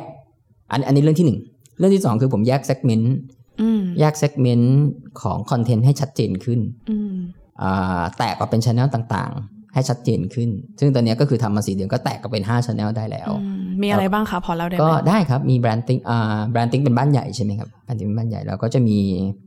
อ่าซอสอืมซอสที่เป็นช anel ที่เกี่ยวกับอาหาร มีคอนเซปต์ชัดเจน คือเรื่องราวกินได้ มีทั้งวิดีโอมีทั้งคอนเทนต์ใช่ไหมครับเรามีมูดดี้มูดดี้นี่พูดถึงเรื่องสุขภาวะทางจิตใจสภาพอารมณ์ต่างๆ การปรับตัวการปรับตัวระหว่างโลกภายในโลกภายนอกอะไรอย่างเงี้ยก็เป็นมูดดี้เรามีแคนดี้แคนดี้เราพูดถึง entertainment เราพูดถึง T-Pop ก็มันก็จะเจาะตลาด gen ไหนล่ะ gen Gen Z มั้ง หรืออาจจะต่ำกว่า Gen Z วัยรุ่นยุคนี้อะไรอย่างเงี้ยเราก็พูดถึง entertainment เต็มตัวแคนดี้ แล้วเราก็มีแคนดี้เราก็มีพาร์ทเนอร์ด้วยพาร์ทเนอร์เราก็เป็นวันอีนะฮะก็ก็มีพาร์ทเนอร์นะครับ เรามีอะไรล่ะ เรามี Locally Locally เราพูดถึงประวัติศาสตร์ แต่ว่าเป็นประวัติศาสตร์ในแง่ในแง่ท้องถิ่น ประวัติศาสตร์ที่พูดถึงที่ที่ยึดโยงกับความเป็นชุมชนมาก ๆ มันไม่ใช่ประวัติศาสตร์แบบ แบบสงครามเกิดขึ้นเพราะอะไร ประวัติศาสตร์ของระเบิดนิวเคลียร์อะไรเงี้ยแต่ว่ามันเราจะพูดว่าถ้าประวัติศาสตร์ของระเบิดนิวเคลียร์เนี้ยมันมันมันเชื่อมโยงกับชุมชนยังไงเอ่อชุมชนในตอนนั้นยังไงอะไรอย่างเงี้ยแล้วก็พูดเรื่องคนเล็กๆน้อยๆในสังคมที่ทำงานอย่างเข้มข้นแล้วก็แล้วก็ให้งานมันมันพาตัวเองไปอะไรอย่างเงี้ยอันนี้ก็อยู่ใน Locally แล้วก็ล่าสุดคือเราเปิด Brandthink Cinema ก็พูดเรื่องหนัง เพราะว่าจริงๆแล้วธุรกิจของ Brandthink อันหนึ่งคือทำภาพยนตร์ด้วย เดี๋ยวจะมีการเปิดตัวภาพยนตร์ ต่างๆ ในปีหน้าอะไรอย่างเงี้ยครับเราก็มีห้าห้า channel นี้ที่ที่จริงๆมันมีอยู่ก่อนหน้านั้น หรือบาง channel เนี่ยมันมีไอเดียที่จะทำแต่ว่ามันยังไม่ได้แตกออกมาที่จะทำชัดเจนขนาดนั้น ผมก็แค่จับ segment มันแล้วก็ spin spin-off มันออกมา หาคนมาเติมหา position ที่ถูกต้องให้กับมัน แล้วก็มี Brandthink ใหญ่ อันนี้คือ channel ต่างๆครับ อืมทำไมถึงมีการแบ่ง channel เป็น segment ต่างๆ แล้วทำอืมเราอยากเห็นภาพยังไงของ Brandthink ที่ออกสู่สายตาคนดูบ้างคะ เอ่ออย่างแรก Brandthink มันก็มี fanbase ที่ชัดเจนนะฮะแล้วก็แล้วก็มีเรื่องที่จะเล่าที่ชัดเจนอยู่นะครับ ส่วน channel อื่นๆเนี่ยเราเห็นความเป็นไปได้ในการในการทำคอนเทนต์ใช่ไหมฮะ เรารู้สึกว่าไอ channel ที่เราเลือกที่จะ spin-off มันออกมา ที่จะ springboard ให้มากลายเป็น channel ที่วันนี้มันอาจจะยัง under Brandthink อยู่แต่วันหน้ามันอาจจะมีมี universe ของมันก็ได้อะไรอย่างเงี้ยเราเห็นว่ามันมันข้อที่หนึ่งมันมี potential มันมี fanbase นะครับอย่างซอสอย่างมูดดี้อะไรอย่างเงี้ยมันมี fanbase ตัวเพจเองมันก็มีคนกดคน follower อยู่อยู่พอสมควรใช่ไหมฮะอย่างแคนดี้อย่างเงี้ยเรารู้สึกว่าเราปั้นได้ไม่ยากขณะที่เรามีพาร์ทเนอร์ด้วยที่พร้อมจะแบบช่วยช่วยเราในการปั้นมันให้ให้ให้ให้คนรู้จักได้ใช่ไหมฮะเรามี Cinema เพื่อ support ธุรกิจภาพยนตร์ของเราแล้วเราเนี่ยคือผมเนี่ยเป็นคนผมเป็นคนชอบดูหนัง ผมเคยเป็นเป็นบรรณาธิการ Hollywood Reporter Thailand ใช่ไหมฮะผมก็อินกับหนังนะแล้วผมก็แบบอยากอันนี้เป็น passion ส่วนตัวผมก็อยากทำให้อันนี้มันมัน มันจับต้องได้ให้มันใหญ่โตมากขึ้นอะไรอย่างเงี้ยฮะมันก็หลักๆมันอยู่ที่ potential ครับว่า potential เนี้ยจะไปไหนต่อได้ Locally เนี่ยมันมันมันมันทำมาก่อนหน้านั้นแล้ว แล้วก็คิดว่าทำให้มันชัดเจนขึ้นอีกนิดนึงทำให้มันจับต้องได้อีกนิดนึงเท่านั้นก็พอครับขณะที่ Brandthink เราก็เราก็ทำงานกับมันไป แล้วก็มี content pillar ใหม่ๆ เพิ่มเข้ามา เราก็ position ตัวเองขึ้นมาอีกนิดนึงอะไรอย่างเงี้ย โดยที่ไอเดียหลักของผมคือทำให้มัน localize มากขึ้นจากที่มันเคยเป็นคอนเทนต์ที่แปลจากบทความวิชาการมาเขียนมาrewrite เล่าในสำนวนของตัวเองใหม่ มันก็ควรจะมีคอนเทนต์ที่เกี่ยวกับเกี่ยวกับสังคมที่เราอยู่มากขึ้น มีคอนเทนต์เกี่ยวกับภาพถ่าย photo series ต่างๆ photo documentary ใช่ไหมฮะคอลัมน์สัมภาษณ์ คือเป็นสิ่งตั้งใจเลย อาจจะเป็นเพราะว่า ตัวเองชอบทำตัวเองชอบอ่าน ก็ก็เริ่มทำคอลัมน์สัมภาษณ์รายสัปดาห์ ตั้งแต่ตั้งแต่วันแรกที่ที่ที่มารับตำแหน่งนะครับ ก็ ก็ดีครับก็มีคนไปแชร์ไปด่าบ้างอะไรบ้าง แต่เราอยากให้พื้นที่กับทุกคนได้ได้พูดนะฮะ อืม แล้วก็น้องๆที่มีอยู่ทำสัมภาษณ์ได้ โดยที่เขาก็ไม่เคยรู้ว่าเขาทำได้ อืผมก็แค่แบบเออทำอย่างนี้ แล้วก็แก้ไขกันไปอะไรเงี้ยครับ อืม ตอนนี้อะไรคือสิ่งที่ท้าทายสำหรับแบรนด์ติงบ้างคะท้าทายสำหรับแบรนด์ติงใช่ไหมครับ เออเราอยาก span เราอยาก expand expand expand อ่า content pillar ของเราให้มันให้มันกว้างขึ้น ผู้อ่าน Brandthink เนี่ยก็มีความสนใจร่วมในระดับหนึ่งนะครับ ความสนใจร่วมที่เหมือนกัน แต่พอเราไปพูดเรื่องอื่นน่ะเขาก็อาจจะไม่สนใจเท่าไหร่ เช่นเราไปพูดเรื่องอ่าความคิดสร้างสรรค์บนบนบนธุรกิจกีฬาอย่างเงี้ย เราแตะคอนเทนต์ใหม่ชื่อ Play อะไรอย่างเงี้ยแฟนเอ็นเกจก็อาจจะไม่ค่อยดีนะแต่เรารู้สึกว่าเราอยากทำ แล้วเราเชื่อว่าถ้าเราทำไปเรื่อยๆอาจจะอาจจะทำให้มันดีกว่านี้ได้ เราเราอยาก เราอยากเล่าเรื่องสังคมผ่านภาพถ่าย เราจะเราก็อยากทำนะครับ ซึ่งมันอาจจะไม่ใช่สิ่งที่แฟนๆของแบรนด์ติ้งเนี่ยคุ้นเคยนัก แต่ก็แต่ก็ผมก็รู้สึกว่ามันก็น่าทำมันทำไมไม่ทำเลยอืม อืมอืมเราคือคือพอมันมีการทำคอนเทนต์บางอย่างที่มีรูปแบบใหม่เนาะเหมือนที่พี่ตาบอกว่าบางที คนอ่าน Brandthink อาจจะไม่คุ้นชินกับสิ่งที่ Brandthink ทำอย่างเงี้ย แล้วสุดท้ายเราอยากให้คนมองเห็นภาพของ Brandthink เป็นยังไงบ้างคะเราอยากให้คนเราอยากให้คนเห็น Brandthink เป็นแพลตฟอร์มที่พูดเรื่องความสร้างสรรค์นะครับ แล้วแล้วนำไปสู่การเปลี่ยนแปลงอะไรบางอย่าง ไม่ต้องยิ่งใหญ่ก็ได้ แค่อ่านคอนเทนต์เรารู้สึกว่า อ๋อเขาทำแบบนี้กันได้นี่หว่าทำไมลองลองไม่หา หนทางของตัวเองเพื่อทำดูดูบ้างวะอะไรแบบนั้นนะฮะสำหรับเราสำหรับเรานี่คือการ create better life create better tomorrow ตามที่ที่สโลแกนที่แบนติงทำมาตลอดนะฮะเราเราไม่ไม่ได้อยากเห็นทุกคนออกไปเป็นสตาร์ทอัพกันหมด แต่ว่าแค่แค่อ่านคอนเทนต์เราดูคอนเทนต์เราแล้วเกิดแรงบันดาลใจหรือ หรือบอกว่าสิ่งที่เขาทำเนี่ยมันถูกต้องแล้วขอให้สู้ต่อไปอีกนิดนึงอะไรอย่างเงี้ยนะฮะเราเราแค่อยากให้เขา เกิดการเปลี่ยนแปลงบางสิ่งบางอย่างในในผ่านงานเล็ก ๆ น้อยๆที่เราทำฮะเพราะว่าจริง ๆ แล้วการที่คนคนหนึ่งจะเปลี่ยนแปลงคอนเทนต์คอนเทนต์เดียวมันไม่ได้เปลี่ยนแปลงหรอก แต่แต่บางครั้งมันมันถ้าเกิดเรา สิ่งที่เราทำมันมันสร้างมันจุดประกายบางอย่างให้เขาเกิดอยากจะไปทำต่อได้สำหรับเราก็ถือว่าเราโอเค แล้วที่เหลือก็ก็ต้องไปอีกไนตัวเองให้ให้พัฒนาตัวเองต่อไป เพราะว่าเราเราเราลำพังคอนเทนต์มันเปลี่ยนเปลี่ยนคนได้แบบ วันนี้พรุ่งนี้เก่งขึ้นขนาดนั้นมันคงไม่ได้หรอกครับแค่ให้แรงบันดาลใจเขาก็พอ ค่ะอืมอืมทีนี้พอพี่ตาก็ทำงานในวงการมานานเนาะแล้วก็จริงๆเหมือนที่เราเคยพูดไปก่อนนี้คือมันมีความเปลี่ยนแปลงเกิดขึ้นเยอะมาก พอต้องเป็นบรรณาธิการบริหารในยุคนี้ค่ะ มันมีอะไรที่เราต้องคิดหนักไหม เพราะว่าจริง ๆ คือมันมีสื่อที่เกิดขึ้นหลากหลายมาก แล้วมันไม่ใช่แค่สื่อ มันมีแบบ content creator คือคนออกมาทำเป็นยูทูบเบอร์ เป็นเพจอะไรต่างๆเนี่ยมันมีอะไรที่เราต้องคิดมากขึ้นไหม เอเออสิ่งหนึ่งที่แตกต่างจากจากสมัยผมเป็นวัยรุ่น หรือผมเป็นเป็นยังเป็นหนุ่มสาวอะฮะยังเป็นคนหนุ่มอยู่ที่ทำสื่ออย่างเงี้ย มันวัดคือมันวัดผลได้ทันที มันวัดผลได้ทันที รู้เลย ทัวลงไหมรู้เลย หนึ่งชั่วโมงรู้เลยว่าทัวลงไหม เออ มันมันแฟร์มากเลย ซึ่งซึ่งแบบมองกันจริงๆมันแฟร์มากเลยนะ สิ่งที่เราทำเนี่ยว่าว่ามันดีหรือไม่ดีเนี่ย เห็นทันทีเลย ถ้าเป็นสมัยก่อน กว่าเราจะรู้ผลหนึ่งเดือน รอจดหมายมา รอจดหมายมาถึงพี่บรรณาธิการคะชอบคอลัมน์นี้มากเลยค่ะ ฝากชมนักเขียนด้วยนะคะ ถึงพี่บรรณาธิการคะเก ลียดคอลัมน์นี้มากเลยฝากไปด่ามันด้วยอะไรอย่างเงี้ย เออมันมันกว่าเราจะรู้กว่าเราจะรู้ result ของสิ่งที่เราทำอะ มันนานมากเลยแล้วแล้วระหว่างช่วงเวลานั้นน่ะ เราเราแบบ เราไม่รู้เลยว่าสิ่งที่เราทำมันมันมันยังไงเราต้องใช้โอกาสรายสัปดาห์ในการรู้ว่า feedback อะไรอย่างเงี้ยแต่สมัยนี้ feedback มันเร็วมาก ซึ่งอันนี้มันข้อดี แต่ขณะเดียวกันก็ก็มีสิ่งที่ มันไม่ใช่ข้อเสียหรอกนะครับ แต่ว่ามันเป็นสิ่งที่ อ่าผมใช้คำว่าคนวัยผมยังยังยังไม่สามารถรับมือได้ดีนะคือคือเราต้องโฟกัสที่ engage นะครับเพราะว่าในแง่ธุรกิจอะมันมันก็ต้องมันวัดกันที่ตรงนี้เนาะเราก็ผมเข้าใจเรื่องเรื่องโลกธุรกิจพอสมควรเลย แล้วก็รู้ว่ามันต้องวัดกันที่ตรงนี้ เพราะฉะนั้นเราก็จะต้องโฟกัสกับมันให้มาก ๆ ว่าเราเราเราจะทำยังไงให้ให้ให้มันมีคนมาสนใจเรา ทั้งในแง่ไลค์แชร์คอมเมนต์ engage ต่างๆอะไรอย่างเงี้ยแต่ว่าสุดท้ายแล้วมันมีเทคนิคมากมายเลยนะฮะ ถ้าเกิดเราเราไปเรียนพวกตามคอร์สต่างๆ อะไรเงี้ยยิง ad Google Facebook ต่างๆ นานา แต่ว่าสุดท้ายแล้วอะฮะผมก็ก็กลับไปคิดว่า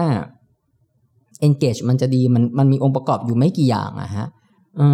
ที่มันเป็นเรื่องมนุษย์มาก ๆ เลย ที่เป็นเรื่องที่ว่าไม่ว่าจะอยู่ในยุคสมัยไหน media จะเป็นยังไงมันก็เหมือนกันหมดอะฮะ คือมันพูดในสิ่งที่เป็นประโยชน์และมี insight ที่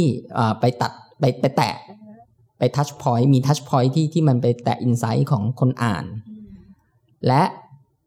มันควรจะต้องเปิดให้เปิดให้มีการถกเถียงกันได้ ซึ่งซึ่งไอกระบวนการคอมเมนต์เนี่ยมันเกิดให้แต่มันก็กินประสาทเหมือนกันนะมันก็ประสาทเสียเหมือนกันนะแต่ว่านั่นนะฮะ คือคือผมสุดท้ายแล้วเอนเกตต่าง ๆ มันจะอาจจะมีตำราอะไรมากมายแต่สุดท้ายแล้วมันกลับไปที่ หลักการเบื้องต้นของการเขียนบทความที่ดีเลย คือมันจะต้องมีมีประโยชน์ มีเนื้อหาสาระ มันจะต้องให้สิ่งที่รู้ รู้แล้วไม่เคยรู้มาก่อน หรือรู้อีกหรือรู้เพิ่ม หรือให้แรงบันดาลใจให้อุดมคติบางอย่าง อะไรอย่างเงี้ยมันก็มีระดับของมันนะเนาะและสุดท้ายแล้วมันก็ต้องมีคำถาม อ่านแล้วมันจะต้องได้ ประโยชน์อย่างใดอย่างหนึ่งจากที่พูดมาฮะผมว่าเท่านั้นเลย engage มันจะมาโดยโดยธรรมชาติที่เหลือเป็นเชิงเทคนิคละซึ่งเชิงเทคนิคเนี่ยมันเปลี่ยนไปเรื่อยๆเดี๋ยว Facebook มันก็เปลี่ยนอัลกอริทึมใหม่ละใช่ อันนี้คือสิ่งที่อยากถามมาก เพราะว่าจริง ๆ บางทีเราเข้าใจว่าสื่อทุกคนก็คงจะคิดเดียวกันคือพยายามหาเรื่องที่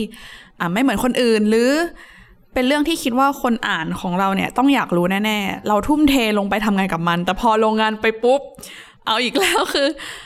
เฟซบุ๊กกดมึงกดกูอีกแล้ว กดเราอีกแล้วเอาอีกแล้วนะ อย่างเงี้ยแล้วแล้ว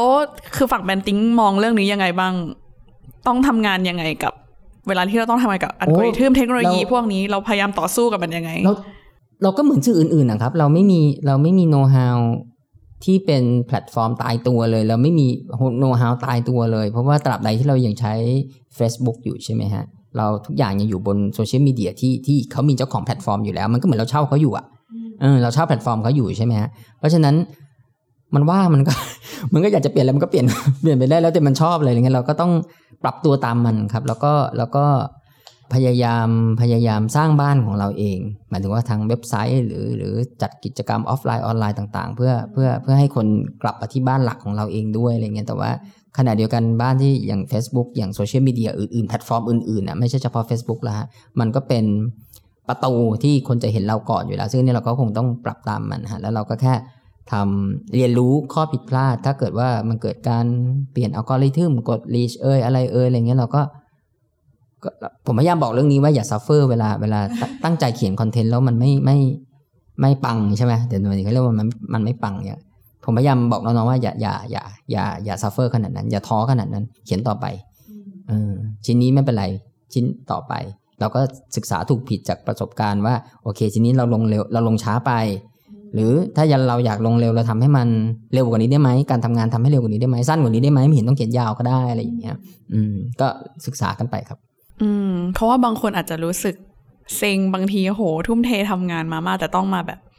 เหมือนเฟลกับเหมือนเหมือนแบบทำมาทับตายมันกวาดไปข้างทางเลยอะไรอย่างเงี้ย ก็ก็ช่วยไม่ได้ครับก็เช่าเขาอยู่ อืมเอ่ออีกเรื่องหนึ่งที่น่าสนใจค่ะ ก็คือที่พี่ตาบอกว่าเราต้องการทำให้แบรนดิ้งเนี่ย มีความ localize มากขึ้น คือ มีความเชื่อมโยงกับคนมากขึ้นไอ้ตรงจุดนั้นมันคือตรงไหนที่เรามองว่ามันคือมันเชื่อมโยงยังไงด้วยเรื่องอะไรหรือมีตัวอย่างไหมคะว่ามันเร็วๆนี้เราทำบทสัมภาษณ์ของผมจำชื่อชื่อคุณพยาบาลคนนี้ไม่ได้เป็นเป็นตัวแทนของพยาบาลที่ออกมาเรียกเรียกร้องสิทธิ์นะฮะเรื่องเรื่องค่าตอบแทนพยาบาลที่สิ่งที่เขาพยายามนำเสนอ มันก็เป็นจริงๆมันเป็นเรื่อง common sense สำหรับการทำงานในฐานะในฐานะ คนทำงานผู้ใช้แรงงานจริงๆ ทุกคนก็คือผู้ใช้แรงงานนะพวกเราก็คือเป็นผู้ใช้แรงงานนะฮะเราก็เป็นคนทำงานคนหนึ่ง ทีนี้เขาก็รู้สึกว่าเขารู้สึกว่าอาชีพพยาบาลเนี่ยมันถูกคติบางอย่างกดทับอยู่เรืออาชีพหมอก็ตามเนี่ยมันถูกคำว่าเสียสละงานที่มีเกียรติอะไรเงี้ยกดกดทับสิ่งนี้อยู่ทำให้เขาไม่ได้ค่าตอบแทนที่ที่ควรจะได้รับหรือ หรือคนที่ที่ควบคุมนโยบายกำกับเรื่องค่าตอบแทนของของบุคลากรทางการแพทย์อย่างเงี้ยเขาเขาอาจจะไม่ได้มองตรงนั้นสักเท่าไหร่อะไรอย่างเงี้ย เราก็ไปสัมภาษณ์เรื่องนี้ครับ เราก็ไปสัมภาษณ์เรื่องนี้เขาก็ออกมาพูดเรื่องเรื่องเรื่องเรื่องสิทธิ์เนี่ยเขาก็บอกว่าจริงๆไอ้คำเสียสละมันเป็นแบบมันกดทับนะ มันทำให้เขารู้สึกว่าเออมันคนมองข้ามไปไปว่าจริง ๆ พยาบาลก็จนนะเว้ยกูก็เหมือนอาชีพอื่นอะกูก็เหนื่อยเป็นกูก็ท้อเป็นอะไรอย่างเงี้ยทำไมค่าตอบแทนกูไม่เคยขึ้นเลยอะไรอย่างเงี้ย เราก็ สัมภาษณ์เขา แล้วก็ทำสื่อสารเรื่องนี้ออกไป ก็ ก็เรียบร้อยครับ ก็เกิดการถกเถียงเกิดข้อถกเถียงกัน ผมก็หวังว่า ซึ่งสำหรับผมเนี่ยผมถือว่าเนี่ยผมได้ผมได้ได้รับใช้สังคม localize แบบแบบที่ผมมองแล้วอะไรอย่างเงี้ยมันถึงว่าตัว Brandthink อะนะฮะข้อถกเถียงต่างๆ ถ้ามันจะสามารถนำไปสู่นำไปสู่การเปลี่ยนแปลงได้ ถ้าเกิดมีบังเอิญว่า คนที่กำกับนโยบายควบคุม นโยบายทางด้านนี้ได้มาเห็นเขาอะไรเงี้ยแล้วเกิดมันเกิดเปลี่ยนแปลงได้หรือเขาสามารถเอาบทสัมภาษณ์เนี้ยไปไปเป็นส่วนหนึ่งในการเสนอข้อเรียกร้องอะไรบางอย่างที่ทำให้ชีวิตเขาดีขึ้นอะไรเงี้ยผมก็ถือว่าเราก็เปลี่ยนแปลงสังคมได้เหมือนกัน อันนี้เป็นตัวอย่างที่เป็นรูปธรรมนะฮะจริงๆเราก็ทำอีกหลายเรื่องเลยอย่างเช่นเรา เราทำเรื่องเราสัมภาษณ์เรื่องอาจารย์วาสนาวงสุรวัตรใช่ไหมฮะเรื่องการเป็นลูกจีน อะไรแบบเนี้ยโอ้โหคอมเมนต์เยอะมาก จริงๆ ถูกด่าเยอะมากก็เลยอย่างเงี้ยแต่ว่ามันก็เป็นมันเป็นส่วนส่วนหนึ่งของสังคมมันเกิดขึ้นจริงอะฮะผมผมอยากให้เราตั้งคำถามเอ่ออยากให้อยากให้บทสัมภาษณ์ที่ที่เราทำมันได้ตั้งคำถามกับสังคมที่เรามีอยู่ฮะมันอาจจะไม่ถูกใจคนบางกลุ่ม แต่ว่านั่นแหละฮะ มันก็การเปิดใจรับฟังกันมันก็เป็นพื้นฐานที่ที่ที่มงคลมีในสังคมอะไรอย่างเงี้ย หรืออย่างเช่นเราสัมภาษณ์ คุณปลื้มใช่ไหมฮะคุณปลื้มเขาก็จะเขาก็จะมีจุดยืนเรื่องเรื่องเรื่องหนุ่มสาวสมัยนี้ใช่ไหมฮะลัทธิโวกต่างๆอะไรเงี้ยเขาก็มีจุดยืนชัดเจน เราก็รู้สึกว่าเขาก็ควรได้พูดสิ่งนั้น คุณเห็นด้วยไม่เห็นด้วยก็ก็คุยกันอะไรอย่างเงี้ยฮะเราก็เราเราอยากเราอยากสร้างเวทีสนทนาที่ที่มันมีประโยชน์แล้ว แล้วมันจะเปลี่ยนแปลงอะไรได้ไหมเราไม่แน่ใจ แต่ถ้าเกิดว่าคุณได้คุยกับกับกับกับคนอื่นที่คิดไม่เหมือนคุณอย่างน้อยที่สุด ไอ้บาวดารีสที่คุณมีอะมันมันมันได้ถูกลื้อออกไปแล้วไงเรื่องนี้มันสำคัญยังไงทำไมทำไมแบนติงถึงมองว่า เราต้อง localize ด้วยวิธีการแบบนี้แล้วเล่าเรื่องเหล่านี้ที่เกิดขึ้นในสังคม จริง ๆ เรามีอีกหลายวิธีนะอย่างเช่นเราเราเราทำเรื่องเรื่องงานภาพถ่ายที่ที่เราเราคิดว่าบางอย่างบางบางบางประเด็นน่ะ มันไม่ต้องเล่าด้วยอะไรเลย มันไปถ่ายภาพมาแล้วให้ภาพมันเล่าให้ฟังทุกอย่างอะไรอย่างเงี้ย เพียงแต่ว่าตัวตัวบทสัมภาษณ์อาจจะเป็น วิธีที่ผมสามารถจัดการได้เร็วมั้ง หมายถึงว่า หมายถึงว่าคุยกับน้องๆ แล้วน้องๆ เห็นชอบร่วมกันเพราะผมเองทำไม่ได้หรอก ผมเองก็ไม่ค่อยอยากสัมภาษณ์แล้ว เพราะว่าเออไม่ใช่ไม่ค่อยอยากสัมภาษณ์ยังอยากสัมภาษณ์แต่ไม่สามารถทำงานสัมภาษณ์ได้แล้ว เพราะว่างานอื่นๆรัดตัวมากที่ที่จะต้องบริหารจัดการอะไรอย่างเงี้ย น้องๆ ก็โอเคกับทิศทางนี้เท่านั้นเองอจริงๆมันมีอีกหลายแบบ เช่นคอนเทนต์หรือฟีเจอร์ต่างๆ อะไรอย่างเงี้ย หรือภาพถ่ายอย่างที่เราบอกครับตอนนั้นเมื่อเร็วๆนี้เรามี เราลงภาพถ่ายเกี่ยวกับพนักงานเก็บขยะที่เขาเปลี่ยนเครื่องแบบใช่ไหมครับเพราะว่ามันมีพนักงานเก็บขยะท่านหนึ่งเสียชีวิตจากการถูกรถชน เพราะว่าอาจจะมองไม่เห็นหรืออาจจะอะไรก็ไม่รู้อะไรอย่างเงี้ยแล้วเราเรารู้สึกว่า เรารู้สึกว่าโหมันมันมันเศร้าจังเลยอะไรอย่างเงี้ย อืมเขาก็ทำงานเพื่อประโยชน์สาธารณะขนาดนี้แล้ว กรุงเทพมีการเปลี่ยนเครื่องแบบอะไรอย่างเงี้ย ผมก็แบบบอกน้องช่างภาพว่าไหวไหมเดี๋ยวพี่ให้หยุดวันอื่นตื่นตีสี่ ไปถ่ายตอนตีสี่ไปถ่ายตอนตีสี่เพื่อไปดูว่าชุดสะท้อนแสงมันสะท้อนแสงจริงไหม มันช่วยความปลอดภัยให้กับพนักงานเก็บขยะในกรทมมากน้อยแค่ไหนอะไรอย่างเงี้ย น้องก็ยินดีที่จะทำก็ก็ไปถ่ายแล้ว ออกมาก็พอพอเนื่องจากคอนเทนต์เหล่านี้เป็นคอนเทนต์ใหม่ใน Brandthink ที่มาเพิ่งเกิดขึ้นเมื่อสี่เดือนที่ผ่านมา จริงๆยังไม่ถึงสี่เดือนด้วยกว่าจะจูนกันลงตัวอะไรเงี้ยมันก็เกิดขึ้นไม่กี่เดือนที่ผ่านมา แต่ผมก็เห็นว่า engage มันอาจจะไม่ค่อยดีเท่าไหร่แต่ผมรู้สึกว่า บางทีเราอาจจะไม่ต้องทำบางเรื่องเราอาจจะไม่ต้องสนใจเรื่อง engage เท่ากับสิ่งที่เราอยากจะสื่อสารก็ได้ อืมแต่บางเรื่องก็ต้องสนใจเรื่อง engage เพราะเราก็ทำธุรกิจใช่ไหมนั่นแหละครับอืมสังเกตว่าความ localize ที่พี่ตาพูดนี้คือมันมีความเกี่ยวข้องกับประโยชน์สาธารณะเนาะหมายความว่ามันมีความเกี่ยวโยงกับสังคมการเมืองไงฮะเราอยู่เราอยู่ในสังคมนี้ไงฮะทุกอย่างที่เราทำมันมันส่งผลกระทบต่อสังคมต่ออีกคนเสมอสมมุติว่า สมมุติว่าเราอยู่กันสองสาคนอย่างเงี้ย เราก็เป็นสังคมสังคมหนึ่งขึ้นมาแล้ว ถ้าเกิดว่าผมเกิดผายลมขึ้นมาอย่างเงี้ย คุณก็เหม็นใช่ไหมฮะเออคุณก็มีกลิ่นเหม็น ซึ่งผมก็ต้องเป็น ผมก็ต้องคิดอินมายว่าผมทำสิ่งนั้นไม่ได้ เพราะว่าพวกคุณจะเหม็นกันไม่ได้ในห้องนี้อผมอาจจะเหม็นคนเดียวก็ได้ ผมชอบก็ได้อะไรเงี้ยก็อีกเรื่องหนึ่งอะไรเพราะฉะนั้นเราไม่ได้อยู่คนเดียว ต่อให้เราอยู่คนเดียวเราก็ไม่ได้อยู่คนเดียว เราเราเชื่อมโยงอยู่เสมอ ใช่ไหมฮะเราอยู่คนเดียวเราสั่งข้าวไรเดอร์อย่างเงี้ยเราก็เชื่อมโยงกับไรเดอร์ไรเดอร์เชื่อมโยงกับเศรษฐกิจ เชื่อมโยงกับธุรกิจ เชื่อมโยงกับการเดินทางอะไรอย่างเงี้ย เพราะฉะนั้นเราอยากให้ให้ให้ทุกคนรู้ว่าเราเป็นส่วนหนึ่งของสังคม สิ่งที่เราทำหรือสิ่งที่เราเลือกที่จะไม่ทำส่งผลกระทบกับสังคมเสมอ แล้วเราอยากเราอยากให้แบรนด์ติ้งมันเล่าเรื่องนี้ครับ นี่คือไอเดียที่ที่ผมอยากทำอืมอืม อันนี้ขอเป็นคำถามท้ายๆนะคะ ก็คือพอพูดถึงสังคมแล้วเนี่ย จริงๆ เราทำงานในฐานะสื่อเพื่อที่จะพูดอะไรบางอย่างกับสังคม แล้วถ้าถามในฐานะคนทำงานคิดว่าเราอยากมองเห็นสังคมแบบไหน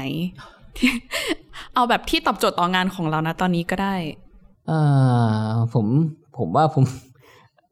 ผมรู้สึกตัวเองแก่เกินกว่าจะคาดหวังอะไรกับกับสังคมแล้วว่าอยากเห็นมันแบบไหนอะครับ ผมก็อยากเห็นสังคมที่ อืม ยุติธรรมกับทุกคน อืม แล้วก็ แล้วก็ อืม ถ้าเป็นได้ผมผมอยากตอนนี้นะณวันนี้ผมอยากเห็นสังคมที่ยุติยุติธรรมกับทุกคนนะครับ ไม่ใช่ยุติธรรมกับบางคน แล้วก็ไม่แฟร์กับบางคนอะไรอย่างเงี้ยเท่านั้นเอง ส่วนเรื่องของ Brandthink ผมก็อยากอย่างที่บอกไปเมื่อกี้ฮะอย่างที่เรียนไปเมื่อสักครู่ผมอยากให้ Brandthink เป็นเป็น ถ้าเขายังยังโอเค กับสิ่งที่ผมอยากทำอยู่นะอยากให้เป็นสิ่งที่อยากให้เป็นสื่อที่สร้างการเปลี่ยนแปลงแล้วก็ เตือนให้รู้ว่าเราทุกคนอยู่ในสังคมเราสิ่งที่เราทำหรือไม่ทำต่างๆเนี่ยเรารับผิดชอบร่วมกันกับสังคมแล้วก็โดยที่ essence core essence หลักของ Brandthink ยังอยู่คือเรื่องความคิดสร้างสรรค์ซึ่งอันนี้เขาทำมาดีตลอดผมก็ maintain มันต่อไปครับอืมโอเคค่ะ วันนี้ต้องขอบคุณพี่ตามาก ๆ เลยค่ะ วันนี้สนุกมากเลยค่ะ ขอบคุณมากครับค่ะ ถ้าท่านผู้ฟังอยากฟังตอนอื่น ๆ ของ p r e s s c a t นะคะ สามารถรับฟังได้ที่เว็บไซต์ d 1 1 w o r l d เลยค่ะ วันนี้สวัสดีค่ะ